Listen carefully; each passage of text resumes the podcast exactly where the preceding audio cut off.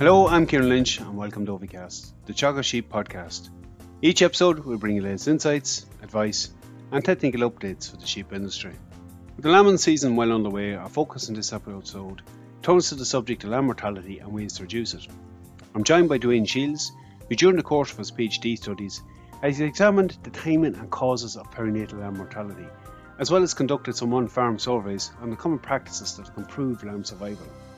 We start off with Dwayne discussing the timing and cause, main causes of lamb mortality, and he delves into how some of these are preventable and which ones aren't, highlighting the importance of correct diagnosis where problems occur. We move on to discuss the importance of good hygiene in the shed as well as treating lambs' navel soon after birth, with Dwayne outlining on farm practices highlighted in the study and how some of these could be improved. We discuss colostrum management and use of alternatives, and ultimately the role nutrition has on lamb mortality. Finally, we finish up with Dwayne encouraging farmers to take an accurate assessment of lamb mortality and its potential causes on their own farms and use this information as an opportunity to identify and address some of these potential problems. The scanning, we can't change what's in them at the minute, but we're looking to what we have, what we've come, and we're looking to make the most of them and keep as many of them alive as possible. And I suppose we're going to go through, but I'm going to go through a bit maybe on attention to detail and small things that we can change on far, on our own farms to reduce the, the risk of this and I suppose prevent the ones that are potentially preventable. So there's going to be cause of mortality. Everyone's going to have everyone's going to have mortality that we can't prevent, but there's some causes that are potentially preventable. And that really is the, the thing of it, Dwayne. It's the small, it's the attention details, the little bits on hygiene or nutrition that can have a big impact. As you said it already, like the crop is the crop. It's a case of trying to maximize survival now of what we have. That, that's it, Kieran. That's it. And uh, I suppose getting getting in there small things that you just mentioned nutrition and and your uh, infection or your your hygiene managers. So small little tips in them, different things that people are probably doing. Maybe just uh, looking at different methods and uh, ways of changing that. And I suppose we could be doing most of it right already. It's just that final little we could be doing eighty percent of it right. It's just the final twenty percent that we're looking it's, to, uh, it's, to it's, maximize on now. And it's tweaks in the system. Look at it's what we're talking about simple detail, but you put a lot of time and effort into looking at this subject in more detail over the last couple of years for your PhD, in terms of the causes of mortality, the timing of it, and issues around some of the management practices on farms. So maybe just doing to set the scene, like in terms of mortality and when it occurs and the kind of levels we see. You did a detailed study over a number of years from Athenry looking at that and various aspects of it. You might just give some of the key highlights from that. Aye, so uh, we done a two-year lamb mortality study uh, across the three flocks in Athenry. Uh, all the dead lambs that died were sent for post-mortem to the regional vet- veterinary lab, so it was in collaboration with them. Uh, we looked at when did the mortality occur and what are the main causes of it, and uh, supposed to identify places then that we could reduce mortality we can find out when it happened and why it happened, and then by knowing this, we'll be able to suppose identify the risks and, wh- and where it can be reduced. So, the when it happened first, uh, looking at the neonatal mortality, we've seen that 51.5% occurred before birth. So, over half the lambs that died were dead before they hit the ground at all, and uh, 21.5% on the first day, with the remainder 27% then from day two to seven. So, in other words, I said over half of them were dead before they hit the ground at all and uh, three quarters in the first 24 hours. So that's the main the main time frame. That's where the biggest gain can be made and the biggest opportunity is to reduce lamb mortality is focusing on this at birth and, and the first 24 hours. That that first 24 hour period, look and that birth probably comes into that. There's probably two aspects of that. So there's the lambs are born dead for various reasons, and then there's the ones that you know just don't survive to break that down a little bit further, like the causes of that mortality Dwayne during that period, and we, we'll touch again on the ones that died subsequently. There, obviously, ones even after turnout when he died, but them first few that passed, what were the main causes of mortality in them lambs? So we done we broke down the causes of them. Then we uh, we had specific cause and a category cause. We broke them into six main category causes. Uh, I'll just run through them quickly. So we had 8% of the lambs died due to accidents, 3% to congenital defects, 15% to dystocia, 38 due to infection, so that was the main cause of lamb mortality. 7% died due to other causes, so your things like your uh, starvation and hypothermia, as maybe lambs born st- uh, stillbirth and more able to get up, uh, things like this. And then there's 29% of the causes that we couldn't make a diagnosis. So these lambs were sent off. They were fresh, maybe stillborn lambs, and the, the regional veterinary labs, they couldn't come with a specific cause of death. They couldn't identify a specific cause of death. So these were the diagnosis not reached. But for the causes that we could identify, your infection was the main cause at 38%, and your stokas or your difficult lambs, your lambs that were too big born, 15%. So them two causes together accounted for over half the neonatal mortality. So them two causes together accounted for over half the lambs that died. And there are two causes really that your management and your attention detail can have a big impact on. So that's half the lambs we lose. Just uh, before we move off it, like it's important to note there that diagnosis not reached.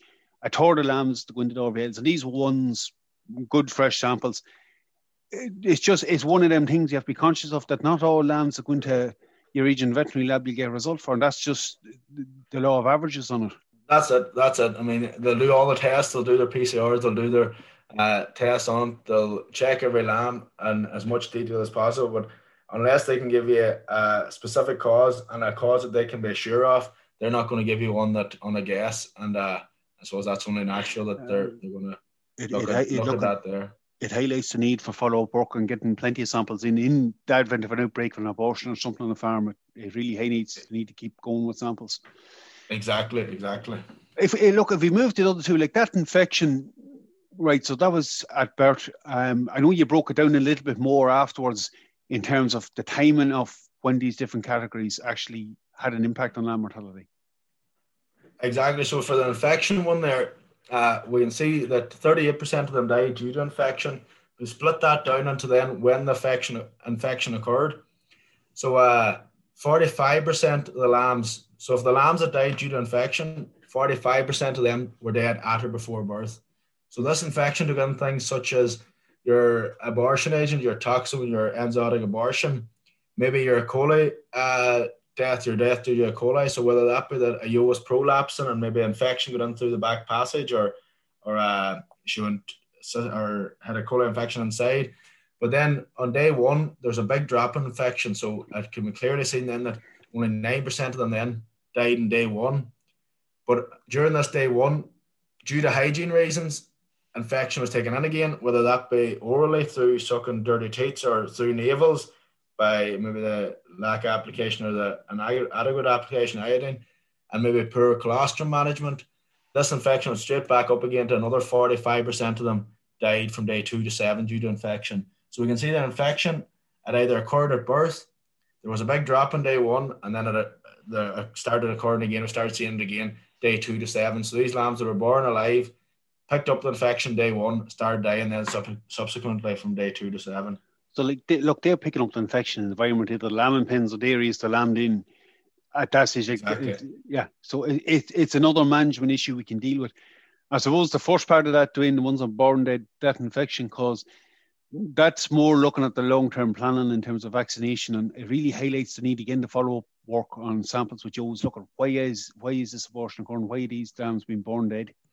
That's it. Uh, I think that maybe this this abortion maybe largely underestimated, and I suppose everyone's going to have their abortions that due to hurts and that around this time of the year, and everyone's going to have an odd one that's going to throw the lambs before lambing now. But if you start having any worries at all, it's it can be detrimental. Like I've missed, it's very important. It's a serious importance to get these tested, and the only way you're going to know if you have a problem is if you send these away for testing, whether it be a blood sample from the yo, get your vet take a blood sample or uh, send your dead fetus, and the, the cleaning or the placenta has to be sent along with it, if, if at all possible. A lot of the sampling's done on the placenta for these abortions, so it's as you said, long term planning. So the, the, these vaccines will have to be given prior to breeding. So it's time now to it's time to introduce them now or to identify the problem now.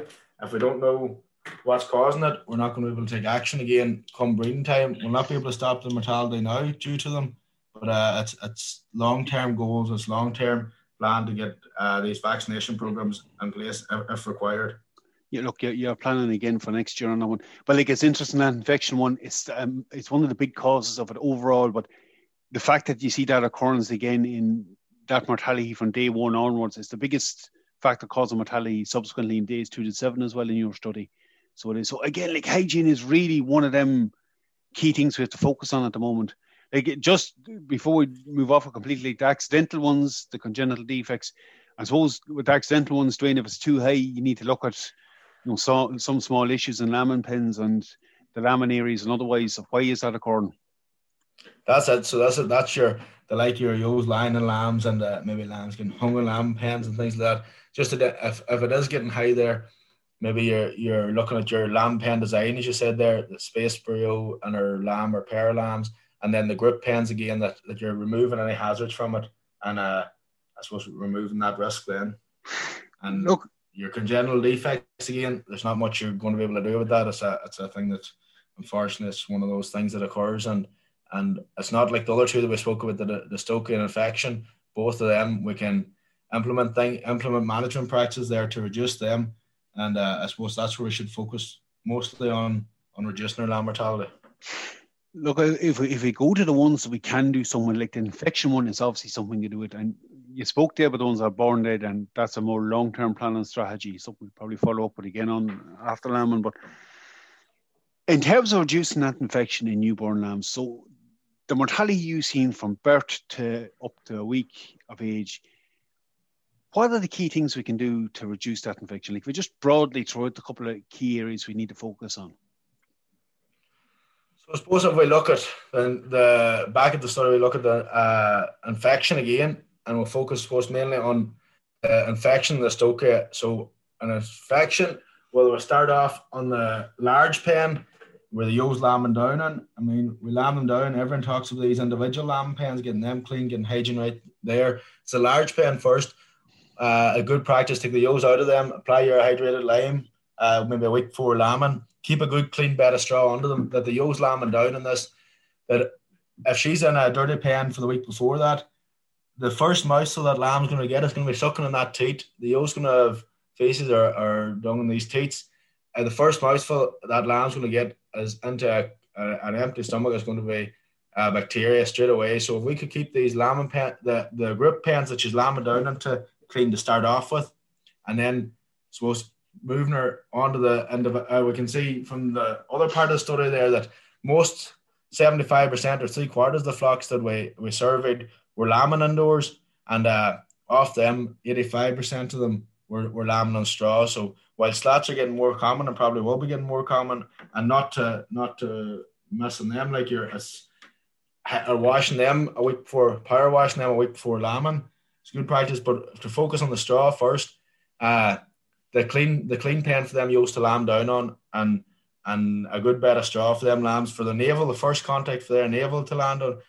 It's not we're not realistically we're not going to be there for every yo lamb no. we're not going to be there to lift as soon as they drop out to lift them in their clean pen. So it's important to have that grip lamb pen clean first and uh, keep the keep the yos the the face the fleece herself herself if she's lambing a lying a dirty pen before the lamb latches onto the tit is more than likely going to suck and wool up along it sucking a dirty teeth. So getting that grip pen clean first, and then on into your individual pen then. So well, like your points on that group pen right. It's the first environment they're going to hit, as you said, they're not going to be there for them all. But that straw bed one, generally sheep will tend to lamb in the same areas in the pens. So even if it's the last thing at night, if you're not if you're not going to be back till early morning checking them, just making sure they're dry and clean. And that's like that's I know straw can be dear in places, but it's the one time a year where it's cheap in terms of the protection it gives. That's it. That's it. Uh, and and the the ewe herself up to lambing. I mean, if she's a, a soiled fleece or a fleece that's covered and that, that's going to be the first thing the lamb's to suck on. Nobody's looking for the teeth to start with, and and that's straight into uh, uh, an empty stomach there. That that bacteria is going to go straight in. Uh, and look, so you, you mentioned already, like the other part of your PhD study, you did a lot of survey work on practices at farm level like in terms of individual pens, Dwayne, that's the other one we kind of focus on. It's probably the bigger challenge as lambing progresses in some ways because you know the, the, the bacteria and the environment tends to build up, and I suppose our attention to detail wanes a little bit as it goes on too. Just in terms of right, in terms of farmers using them individual pens separate than group pen, cleaning them and disinfecting practice on them. What did you see at farm level? Well, we, we asked this as part of the National Farm Survey. It was uh, done in collaboration with them. It was a survey where we uh, uh interviewed 185 our Irish sheep farmers and got their management practice, what they carried out in the, the, the farm management practices they carried out in their own farm. We're looking to identify the risks that they were from the practices they were using, so the risk to mortality in their farm. And as you asked with the individual lamb pens there, we've seen that uh, 88% of farmers, so a large percentage of farmers are using these individual lamb pens. The important part we're looking at here was while the, the lamb pen is great for mothering lambs up and uh, early maternal behavior and, and getting lambs used to take the lambs, it's the hygiene that we're looking at, the hygiene around lamb pen or around these lamb pens. So we're seeing that while there's only 40% of them, we're cleaning disinfecting these lamb pens. That would be an ideal to clean out the straw, apply your white lime, your hydrated lime, or your uh, disinfectant, and then a fresh bit of straw. That's your ideal. That's what you're you're aiming for. And I suppose every step back from that then is a small bit less. So there was 88% of farmers were, were using these individual pens and only 40% were cleaning disinfecting them. Another 26% or another 20%, sorry, were cleaning them only, 13% disinfecting them only, and that left 26% not clean nor disinfecting them. So whenever one you was taken out of the pen, another one put in, there was no disinfecting, no cleaning done. And uh, I suppose that's a, a, big opportunity for infection to get into these young lambs. These lambs sometimes just dropped a few minutes, maybe an hour old, and uh, that, that was a big opportunity. That's a high risk or a big opportunity for this infection to get into them in your look, it's an ideal, it's an ideal source for bacteria developing as always. But the idea of that clean dry pen and the dry being another key thing there as well. Like um, between them, it, it, seems a basic thing, and I know it's, it's a busy period where you might not have time to do it, but um, getting back to that more ideal scenario is one great way of reducing the amount of infection, particularly as lambing uh, progresses. That's it. I suppose that these shows about cleaning these individual pens uh, they'll be in it for a day or two. They'll clean that cleaning rotting in the individual pens a massive source of infection. Like the, that cleaning breaking down, starting to rot. So the mm-hmm. cleaning these out. While a lot of farmers maybe go with your shake a bit of disinfectant, but a clean bit of straw on, getting these lamb pens cleaned out and removing this cleaning from the yo before uh, is very important. As you said, it's a busy time of the year. There's sometimes there'll be lambs ever, not much sleep and no help about, but clean these individual lamb pens, clean them out, let them dry for an hour to go back through disinfecting, a clean bed of straw, a clean base of straw again, and uh, the few hours labour a few hours work in the morning, if you were saving lambs, saving a lamb or two every day or a lamb or three or four lambs a week, you wouldn't be long paying for them few hours in the morning. Uh, of course, practically, Dwayne, it'll be a lot easier if they clean it regularly. There'll be less to move every time, so they will. That's it. That's it. Um, That's it. Like, look, the other one, the other big one at this time of year, dealing with the naval iodine spray or whatever version of it you want to use, like as an open source for infection to get into a lamb. What practices were seen at farm level in that survey? So you started with the iodine there. It was fairly well. It's fairly well adapted from the farmers we surveyed.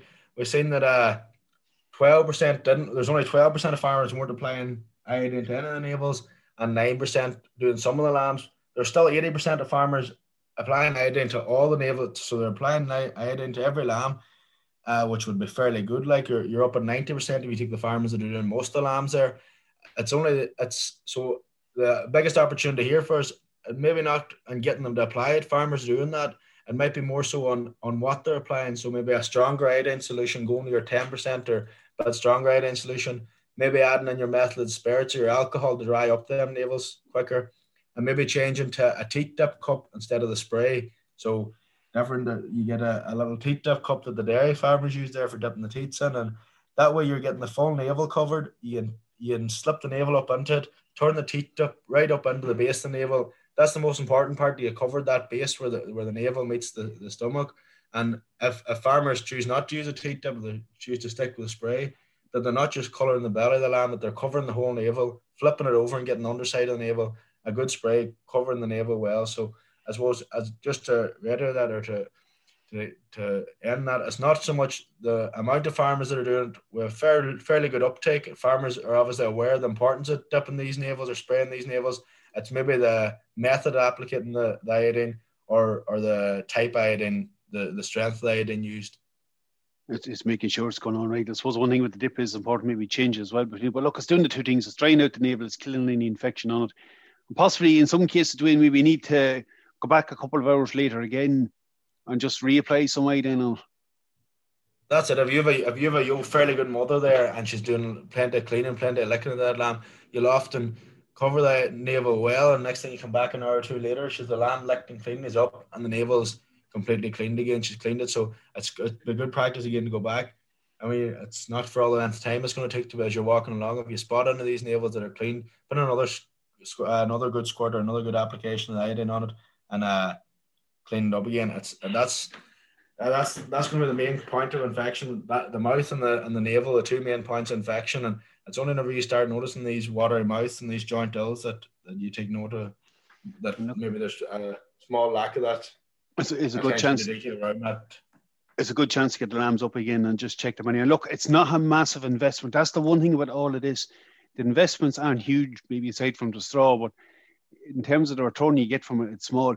Look, that's I suppose the two aspects. Of, so we have the hygiene, we have the iodine. The third key element of that, the colostrum, like giving them the energy to get going first, you know, the laxative of it as well, but particularly the antibody transfer at that stage. Like that's the other vital element of proving lamb survival. Just from that survey again, doing like what practices did you see at farm level? So again, as you said there, Kieran, we know that the uh, colostrum is vitally important for the IG transfer and for the passive immunity. And while we, we looked at uh, the survey, we looked at how the how they were uh, given the colostrum, the source of the colostrum, and and also uh, what type of colostrum it was. So how they're given it and what type of colostrum it was. We've seen that uh, common practice that 73% of farmers were assisting the lambs to suck. 68% were using artificial colostrum, which isn't a problem, like we, we're not condoning, but 10% of farmers were using this as the only source. So if they own no colostrum or they, they down the uh, lamb needed colostrum, 10% of them had artificial as their only source again, as I said, we're not running that down. It's just important to or to check the, the IG source that's in that colostrum and the concentration of it. So you're looking for antibodies that are ewe antibodies in it. You're not looking for a supplement, a, a colostrum supplement. You're looking for a colostrum substitute, and that you're not with let us drive these good advertising and these nice convenient products. That you're looking what's in this colostrum, and again, if you have a yo, if, if possible, if there's any colostrum this artificial colostrum, you're, you're pulling it with the yo's own colostrum that if she if your yo lamb's down at triplets there, you're not giving her own colostrum to two of them and running out then and giving a, a, a artificial to the other one that you're pulling the artificial in with the other two, mixing and giving the three lambs some of her own and some of the artificial. Look, what it is doing is giving you that source of energy, it's giving you the fluids, but your your point on that triplet example is very valid to ensure that they get some of their own mother's colostrum or maybe just even a freshly lambed single yo or otherwise um, yeah, yeah. from your own flock that has been on the same vaccination program. Yeah, that's that's it. So as I said there about the pool colostrum, that's again, it's that they get some of their mothers are are it's good practice like uh that colostrum. If you have a yo lambs down with a single good bag of milk, you're taking a sample off her. You're you're taking your ensure that our own lamb gets enough first. Then you're taking enough. That there will be fine chilled in the fridge if you have a fridge in the in the farm. That'll be fine chilled for up to twenty four hours and can be used then.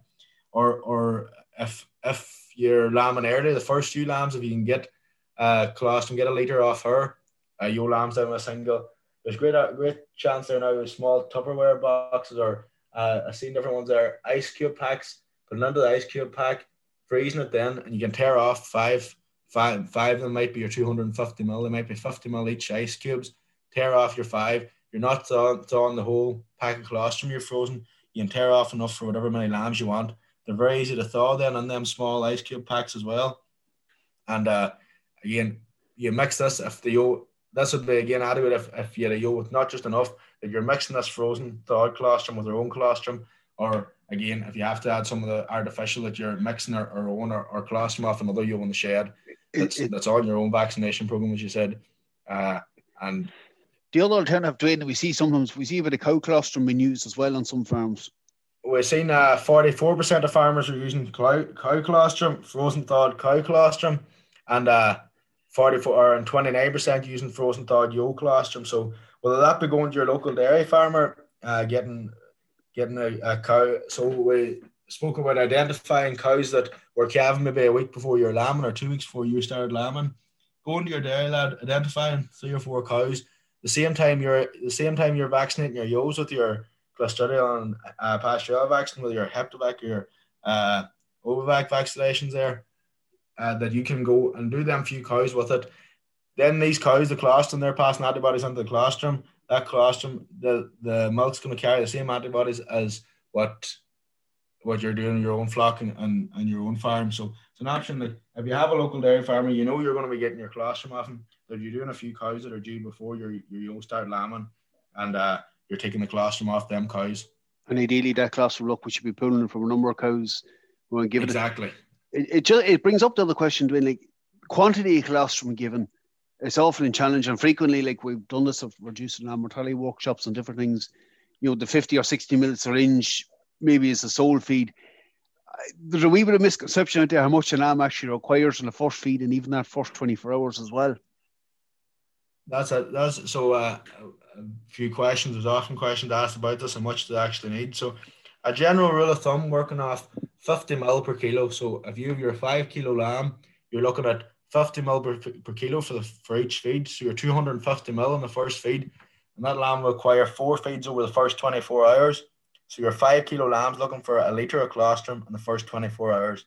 So it might seem like a lot, but uh, over that 24 hour period, that lamb's using up a lot of that energy to get up and get going. So you're looking at your 50 mil per kilo.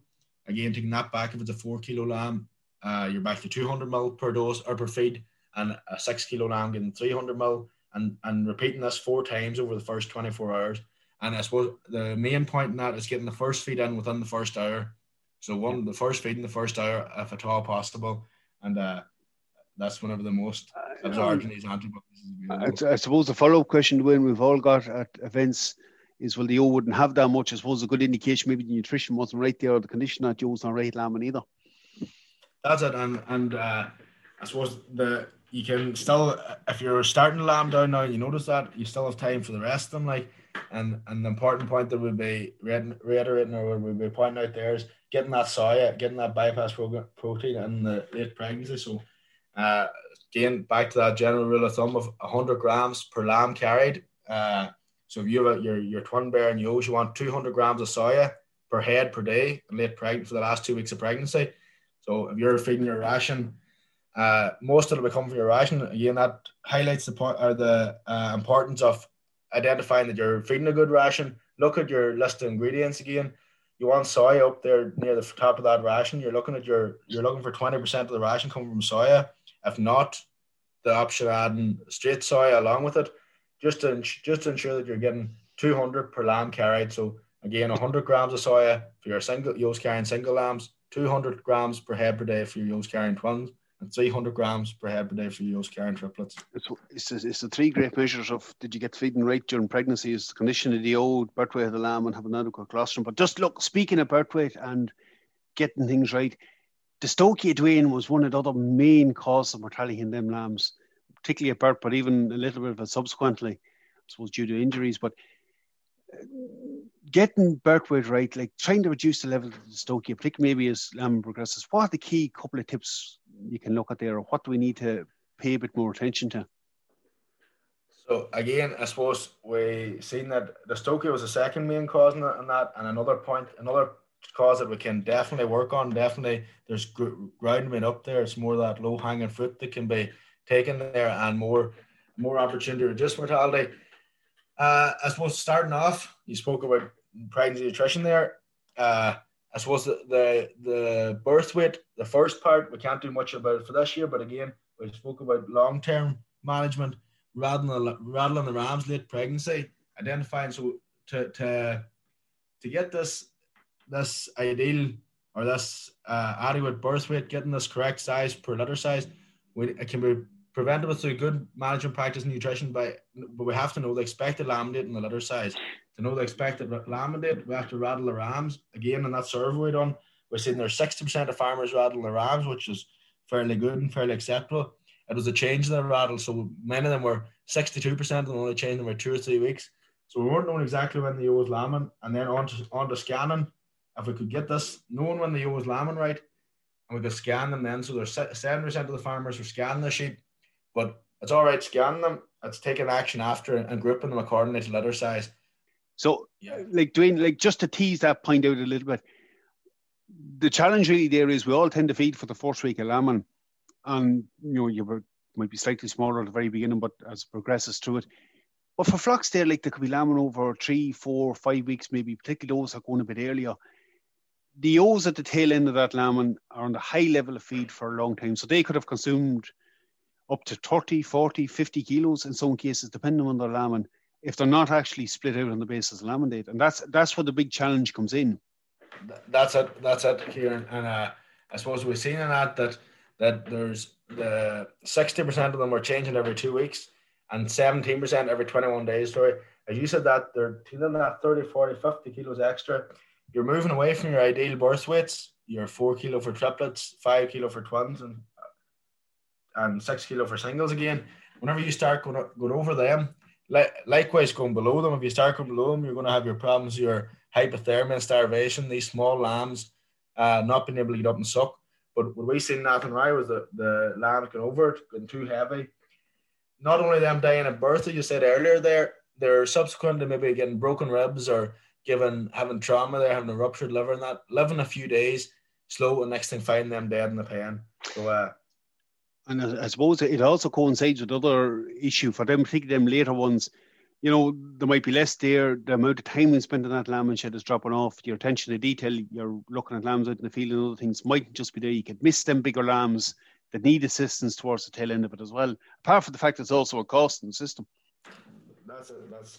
I mean, constantly we're looking at soy at 500 a ton this year, and, and concentrate's going up every week. And uh, if we could if we could know the expected lambing date and feeding according to that, knowing the expected litter size, like there, there's seven percent of the farmers in the stu- in the survey were scanning those. It's all right scanning them. If, if we could uh, group them then according to litter size, uh, lots of, there's plenty of farmers that are doing this already. But some farmers will say that the that the flock size is a problem. But there's different charts there. I know that Kieran yourself and our Teagasc have a, a a chart there looking at what should be given per litter size per week out from lambing there's opportunities thus even the flock size isn't that large. There's opportunities maybe leave singles off out and not pick them in yet and start feeding them.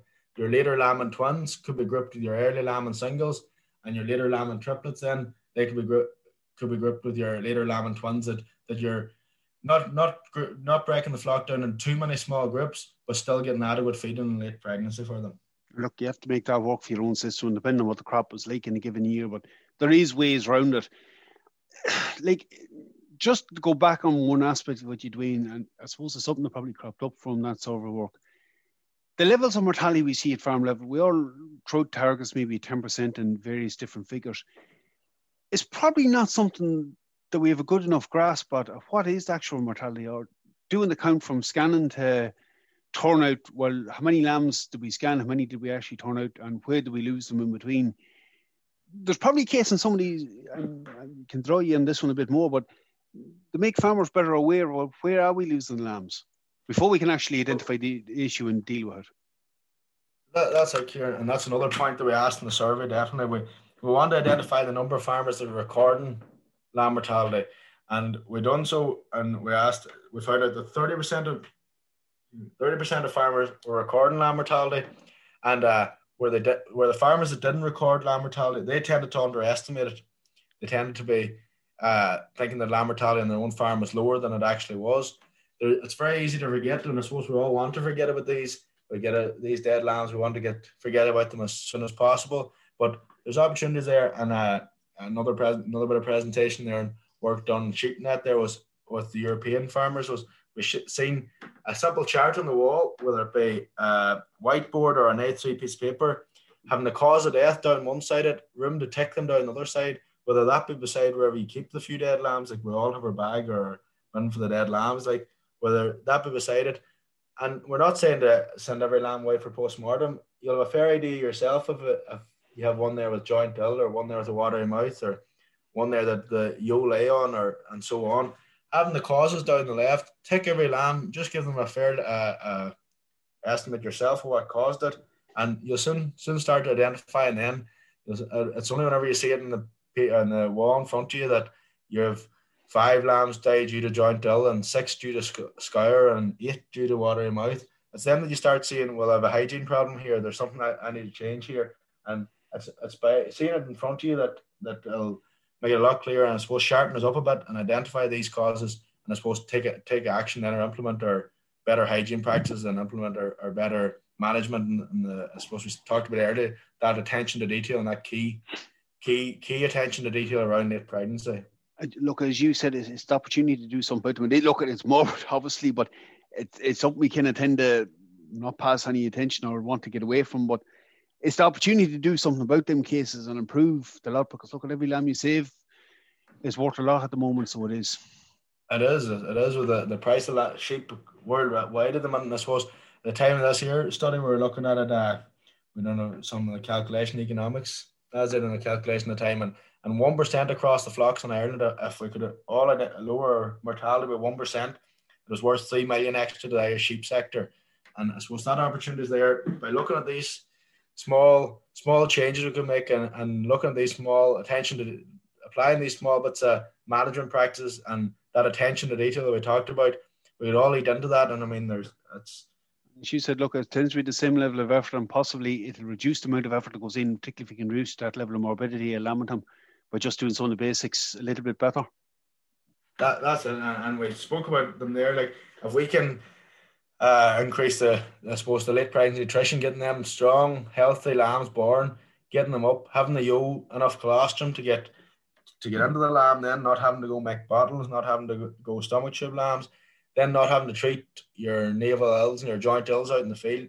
I mean, these small things takes a bit of time, maybe to a bit of effort to get the late pregnancy nutrition right, getting the colostrum quality right, and I suppose the hygiene then. It takes a bit of time at the start, but it's going to save a lot of time and a lot of money. I suppose it's it's uh, the case of uh, stitch in time saves nine. You're you're you're implementing these small changes early on to save yourself a lot of time and money with treating these. That, that your prevention is better than than cure uh, on a lot of the cases. I think that sums it up exactly, Dwayne. Listen, thank you very much for your time today, Dwayne. We'll certainly catch up with you again later in the year on some other aspects of this. Sorry, Job. Thanks very much, Kieran. Thank you. We're going to finish things up at this point again, as Dwayne highlighted there. The need to address some of the issues at farm level is often just tweaking some of the very basics in the areas of hygiene, you know, colostrum management, correct treatment of navels. And if a problem does occur this spring, we encourage you to make use of the RVLs, make use of your local vet, and identify the issue and try and address some of these on your own farm to improve lamb survival. Because ultimately, has a big impact on your productivity for the year. That's it for me for this episode. Again, for any other updates from the sheep program, keep an eye on our Twitter page at Teagasc Sheep. I'm Kieran Lynch. Thanks for joining us. Don't forget to subscribe and listen in to any of our episodes.